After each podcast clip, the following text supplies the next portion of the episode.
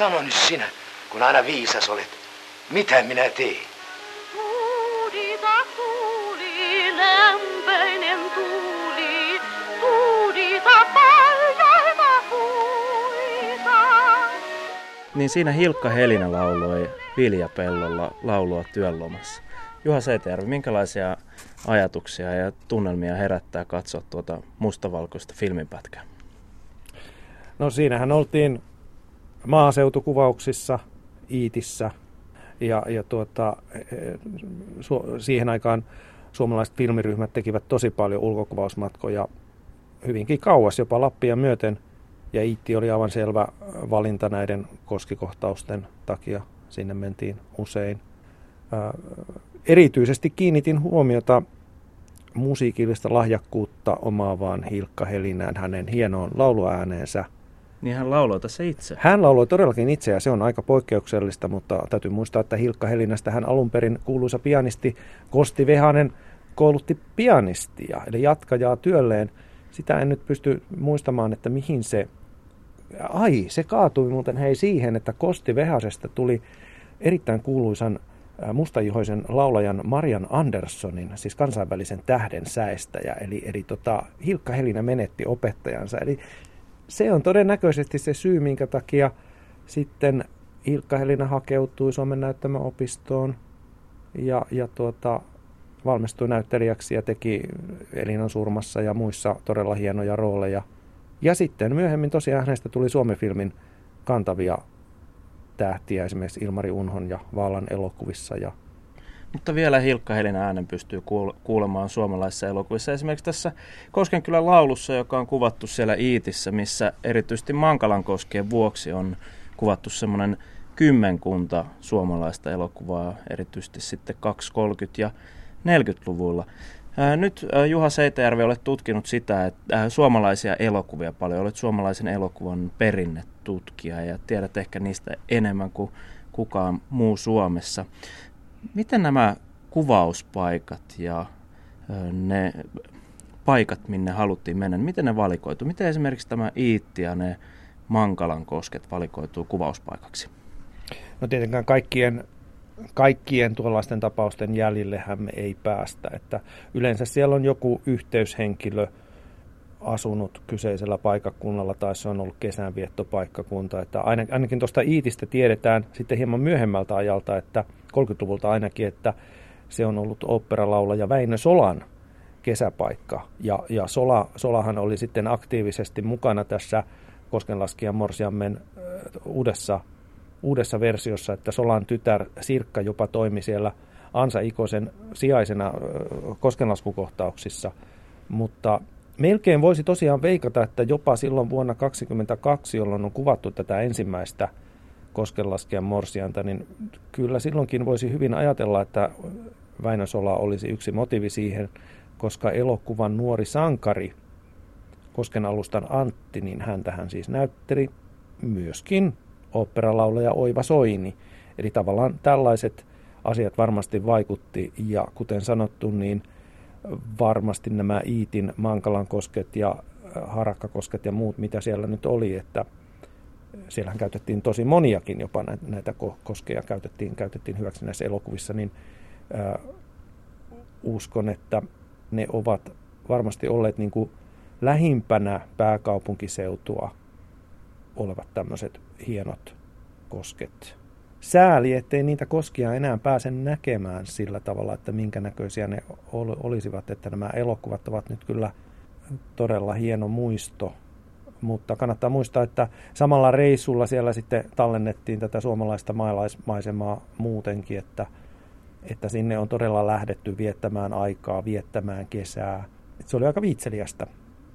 Ja niitä elokuvia katsottiin paljon. Tällaiset elokuvat niin kuin Koskenkylän laulu, se keräsi 100 000 katsoja, vaikka ei mikään ennätyselokuva ollutkaan. Tänäänkin istumme elokuvateatterissa täällä Kansallisen audiovisuaalisen instituutin tiloissa ja paikan nimi on Kino Tulio. Ja se tietenkin tulee ohjaaja, käsikirjoittaja, ties mitä, Teuvo Tuliosta. Ja Teuvo Tuliokin siellä Iitissä teki elokuvia. Nyt siellä on tekijöitä kuten Erkki Karu ja Valentti Vaala, monia suomalaisia, Ilmari Unho. Millä tavalla esimerkiksi tämä Tulion näkemys niistä koskista eroaa näistä muista? No kyllähän se Tuliohan oli aika paljon siellä niin kuin Vuolenkoskella ja taltioi niitä maisemia jo silloin entisen ystävänsä Vaalan jälkeen. Ehkäpä juuri sen takia hän tuli sinne sitten tekemään Laulu tulipunaisesta kukasta -elokuvaa. Että kyllähän ne kosket niin kuin mun mielestä ainakin on runollisimmillaan niissä Kille Oksasen hurjissa koskenlaskukohtauksissa, kun hän yhdellä tukilla siellä menee. Ja aika paljonhan siellä käytettiin, kannattaa muistaa se, että eihän nämä näyttelijät nyt kaikkeen tämmöisiin stunt-hommiin revenneet, eli kyllähän sieltä sitten paikallista koskenlaskutekniikkaa sitten pyydettiin apua näiltä paikallisilta hurjimuksilta, joilla oli se taito. Ja heidänkään nimiään meillä ei tietenkään kaikkien ole edes ylhäällä, että ketkä siellä oikeasti, kuka siellä esimerkiksi oli niin kuin Kille Oksasen tilalla. Ja Tuliosta vielä sen verran, että Tulihan oli, kun hän oli siis ennen kaikkea tuottaja, kannattaa muistaa, hän tuotti itse omat elokuvansa, niin hänhän oli sen verran nuuka mies, että sitten sitä samaa koskenlaskukohtausta, missä soi taustalla Tauno Marttisen sovitus viimeisestä lautasta, niin sitähän käytettiin sitten lukuisissa Tulio-elokuvissa, sitä samaa. Eli eihän hän sitten loppujen lopuksi sinne koskille sitten joka elokuvassaan sitten mennyt, että onneksi sentään elokuvassa Hornankoski, niin hän sentään sitten tajusi mennä sinne Harakkakoskelle, ja sinnehän rakennettiin aivan mieletön tämmöinen riippusilta, missä sitten veljekset Viljan Markus ja Åke Lindman, jotka rakastavat samaa naista, Regina Linnanheimaa, sitten kilvoittelevat tästä naisesta. Ja siinä oli semmoinen kohtaus, että Reginankin piti sitten mennä sinne sillalle. Ja se silta oli siinä vaiheessa jo hyvin semmoinen hutera ja muuta, että se olisi ollut oikeasti vaarallinen, ainakin siinä tarinassa. Niin nytpä kävikin näin, että Tulion lempitähti Regina ei kerta kaikkiaan suostunut, että hän ei tuonne mene. Niin sinne oli paikalle tullut sitten semmoinen kapoinen mustalaispoika. Mustalaispoika sitten viittaa käden, että hän voi mennä sinne. Niin sieltä vaan hankittiin sitten vaalea perukki mustalaispojan päähän. Ja mustalaispoikahan siellä sitten menee Reginan tilalta siellä. Et seuraavan kerran, kun Hornankosken katsotte ja ihailette Reginan muotoja, niin ei se mikään Regina ole, vaan se on tämmöinen nuori mustalaispoika. Puhut, että siellä paikalliset hurjapäät olivat auttamassa elokuvan teossa, mutta oli siellä sitten nämä elokuvatähdetkin keikkuvat lautoilla. Yksi heistä oli Tauno Palo, ja seuraavassa teatterineuvos Matti Rani muistelee vuodelta 2012, mitä Tauno Palolle meinasi käydä Koskenkylän laulun kuvauksissa. Olin mukana siinä Tauno Palon lautan karraamisessa. Siinä oli pikkukäyrä, oli se koski. Ja lautalla oli Tauno Palo ja sitten näitä muita kumppaneita, mutta ne pääsivät kaikki hyppäämään pois. Mutta Taunopa jäi sinne, koska hän ei heti huomannut tätä tilannetta. Ja sitten hänelle huomattiin, että tee jotain akulle, yritä pelastaa se. Ja sitten kun tuli tämä riippusilta, joka viisti hyvin lähellä joen pintaa, niin se lautta meni sen verran hitaasti, että hän ehti ottaa tämän akun, joka painoi varmaan 10 kiloa tuohon käsilleen, ja hän nosti sen siihen. Hän meni lautan etuosaan ja teki tämän tempun, nosti sen siihen sillalle, missä kaverit otti sen vastaan. Itse hän juoksi sitten lautan peräosaan niin, että pääsi itse hyppäämään myöskin sinne sillalle. Nerokas juoni, joka toimi. Miten pääsitte mukaan tekemään elokuvaa Koskenkylän laulu, joka kuvattiin vuonna 1947? Niin, se on siinä harjoitettiin kyllä nepotismia. Minun isäni hän esiintyi elokuvassa myöskin Vallesmannin roolissa Helge Raniin, ja me olimme monissa muissakin yhteyksissä olleet yhteistyössä.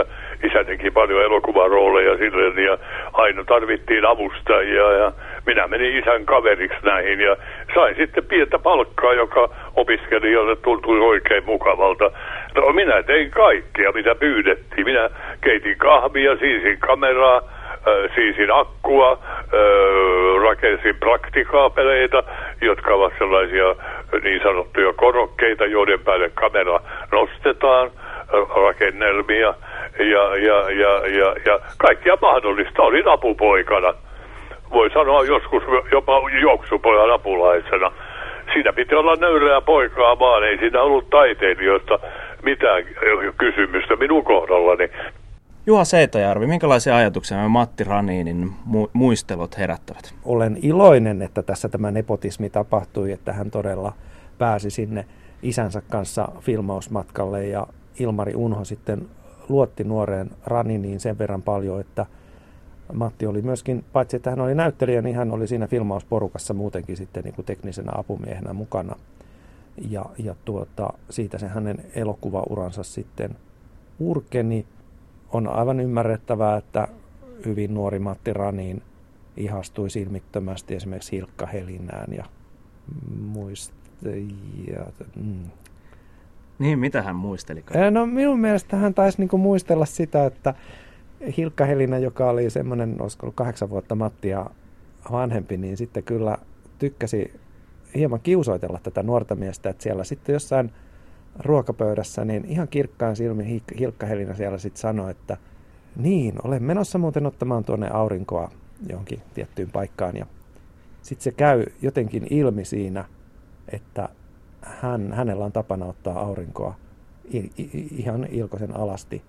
Eli Mattihan tietenkin innostuu tästä niin paljon, että hän ei pysty vastustamaan itseään, vaan kun paikan tietää, niin hän menee sinne kurkistamaan, että miltä tämä näkyy nyt sitten tuntuu. Ja varmasti Hilkka Helena on kuitenkin ollut kiitollinen siitä, että hänellä on nuori, noin innokas ihailija. Eikä ole voinut tietää sitä, että minkälainen tähti vielä Matti Raninista tulee esimerkiksi Komisario Palmun elokuvista. Ja Matti Rani kertoikin, että hän oli aivan ihastunut tämän kesän aikana, minkä vietti siellä Iitissä. Ja sitten Koskillakin kävi niin Hilkka Helena.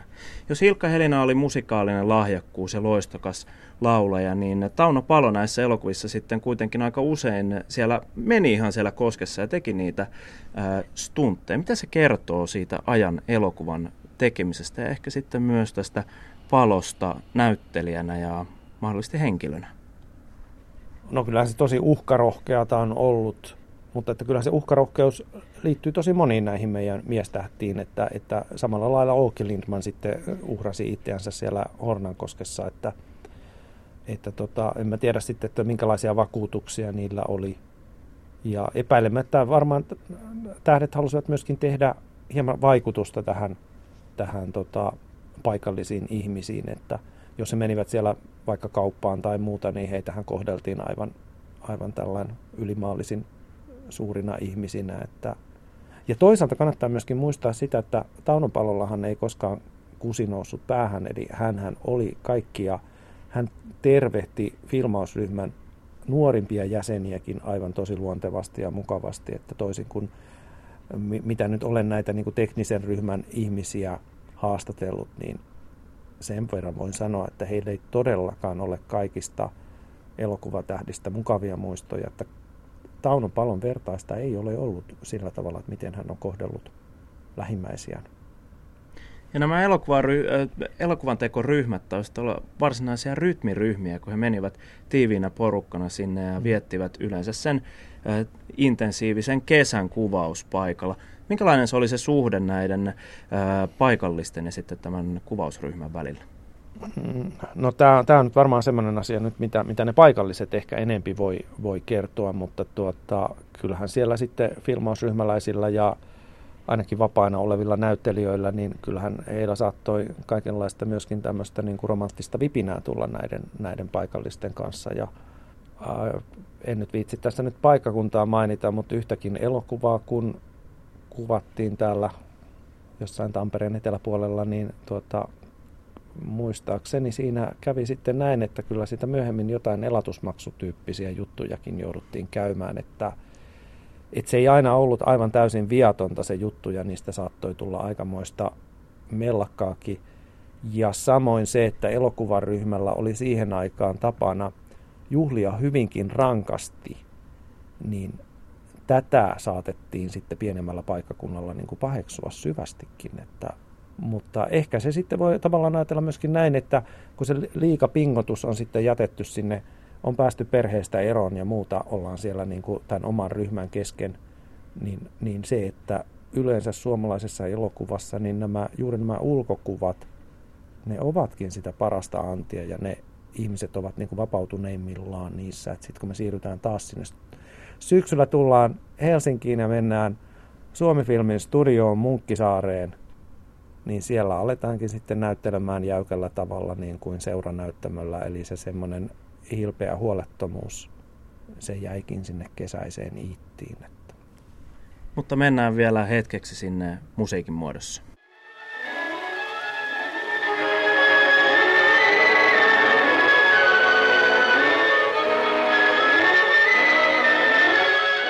Niin, Juha Seitäjärvi, täällä Kino Tuliossa keskustelemme suomalaista elokuvista ja erityisesti niistä kuvauspaikoista. Ja niitä olemme lähestyneet Koskenkylän laulun ja siinä käytettyjen Iitin Mankalankosken kautta. Iitin Mankalankosket olivat tämmöinen kallioinen kuru, missä sitten oli monta hurjaakin koskea, mitä sitten monessa, noin 10 suomalaisessa elokuvassa käytettiin. Tässä Koskenkylän laulussa silmille tai korville käy myös tämä musiikki. Mitä voisit sanoa tästä musiikista, Juha Seitäjärvi?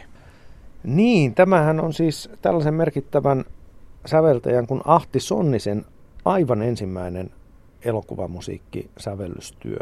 Ja mielestäni hän onnistuu siinä erittäin hyvin, että Sonninenhan sitten myöhemmin pääsi säveltämään Tuntematonta sotilasta ja lukuisia lasten elokuvia ja muita, että hän todellakin näytti sen kykynsä ja itselläni hän on tämä elokuvamusiikin tutkijatausta, että minua just kiinnostaa tämä suomalaisen elokuvamusiikin erilainen kirjo ja olen esimerkiksi toimittanut tämmöistä suomalainen elokuvamusiikki CD-sarjaa, missä on levytettyjä kappaleita Sonnistakin siellä mukana.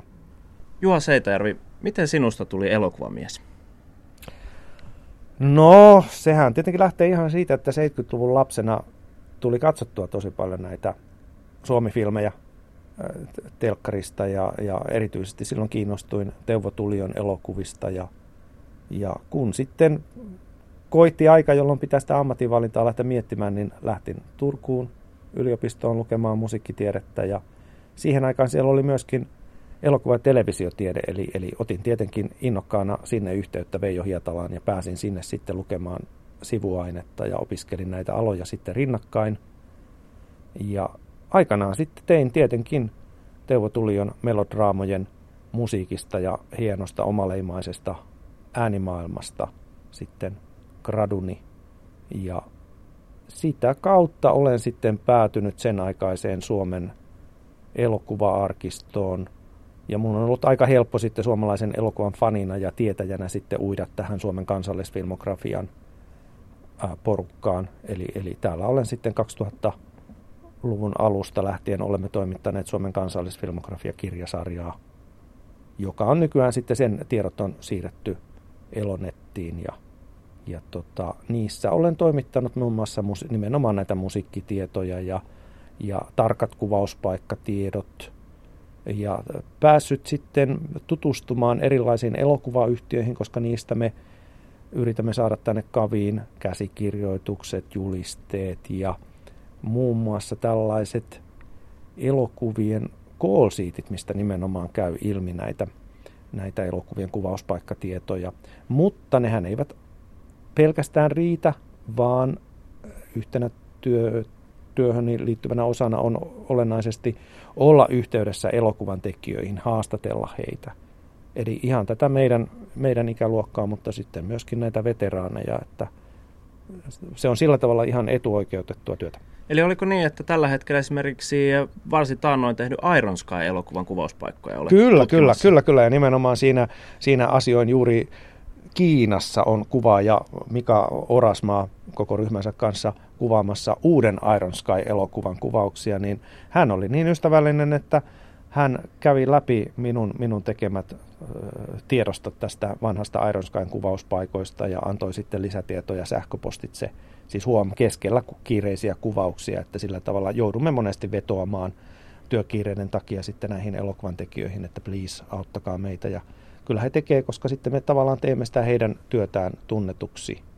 Että toi oli niin kuin aika jännä, että mä olin ajatellut, että se koko Iron Sky on kuvattu jossain studiossa, mutta siinähän oli loppujen lopuksi, siinä oli vaikka minkälaisia Saksan paikkakuntia käytetty kuvauspaikkoina ja Australiaa ja Yhdysvaltoja myöten ja pikkuisen oli kuvattu Suomessakin.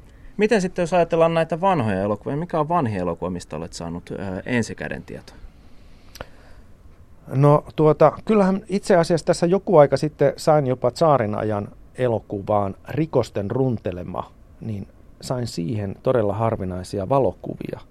Ja se oli aika hauska sillä tavalla, että me luulimme tämän tiedonantajan kanssa. Hän luuli, että hän laittaa minulle Iitissä kuvatusta elokuvasta Tukkijoilla kuvan. Ja mä, että ei se rättäri nyt sentään noin julma ole, että se siellä ihmisiä jyrkänteeltä tiputtelee. Niin sitten pääsimme niin kuin selville, että jumatsuka, että tämä onkin vuonna 2015 kuvattu Rikosten runtelema. Eli hyvinkin varhaisiin aineistoihin pääsemme käsiksi ja kuten sanottu näistä Iitti-elokuvista esimerkiksi käyttäen niitä esimerkkeinä, niin kyllähän tällaisten niin kuin Iitti-perinnetutkijoiden kautta olemme saaneet niihinkin esimerkiksi hyvinkin tarkkoja kuvauspaikkatietoja, että mitkä kosket ovat missäkin elokuvassa ja että surullista tietenkin on se, että onko näitä koskia enää ei ole olemassa. Ja niin kuin tiedätte, niin ei, tai voitte arvata, niin eipä näitä kaikkia talojakaan todellakaan ole, mutta ne toimivat myöskin nämä elokuvat sitten aivan loistavana paikallishistorian tallentajana. Kyllähän tämä koko aika elää tämä tutkimus ja nythän olen esimerkiksi tässä suomalaisen elokuvan tiedonkeruussa menossa 60-luvun elokuvassa, kun uusi aalto on lyönyt läpi ja vanha studioelokuva alkaa olla romutettu, niin täytyy sanoa, että on kyllä, vaikka siis olen itse siis nimenomaan tämän vanhan kotimaisen elokuvan ystävä, pakko tunnustaa tässä, eli kaikki nämä Rosvoropet ja muut on katsottu 10 kertaan. Niin nyt mun on pakko tutustua näihin tuoreempiinkin elokuviin niin kuin oikein sillain kunnolla. Ja esimerkiksi työn alla on juuri Vihreä leski, lähiörouvan ahdistuksesta kertova Jaakko Pakkasvirran elokuva. Niin siinäkin on hauska, että vaikka kuinka saamme selville hyvinkin yksityiskohtaisesti uuden nousevan Tapiolan kuvauspaikat, eli tämmöinen kaupunkihistoria paljastuu tämän elokuvan kautta, niin siinäkin on esimerkiksi tällaisia hauskoja, että perheen pikkulapsia, Katia, Karia ja Sampoa elokuvien lasten henkilöllisyys, niin heitä ei tiedetä, että keitä he oikeasti ovat. Että tällaisia pieniä ja itse asiassa aika isojakin, että ei ne ole pelkkiä sivuosia, vaan nämä lapset on ihan keskeisessä roolissa. Että tämä on ihan niin kuin hämäävää, kun nykyään tehdään elokuvan lopputekstit, jossa laitetaan niin kuin 200 nimeä sinne. Että sä tiedät niin kuin joka ikisen niin kuin liikenteen pysäyttäjänkin tai jonkun, niin sitten ei tarvitse mennä kuin 60-70-luvulle asti, niin siellä voi käydä näin, että aivan ne joitakin niistä keskeisistä näyttelijöistäkään ei tiedetä. Minkä takia se on tärkeää tietää? No me ei tietenkään voida tietää sitäkään, että millä tavalla nämä heidän roolityönsä sitten liittyvät heidän siihen kokonaishistoriaansa, koska sieltähän on elokuvien esiintyjistä, siellä on merkittäviä muusikoita, tanssijoita, tulevia professoreita, ties mitä. Ja tässä oli, muistaakseni sain vanhoista tuotantopapereista selville yhden Vihreän lesken lapsen nimen. Sampo Westerinen, niin hänestä tuli myöhemmin merkittävä kääntäjä ja muuta, niin kyllä se on aina näin, että jos me tehdään esimerkiksi henkilöhistoriikkeja ja näitä, niin onhan se nyt aika hellyttävä tietää, että Sampo on 2-vuotiaana ollut keskeisessä roolissa elokuvassa Vihreä leski. Eli näiden elokuvien merkitystä, niin mä luulen, että sitä ei vielä ole oikein ymmärrettykään, että mihin kaikkeen niitä niin kuin voidaan käyttää.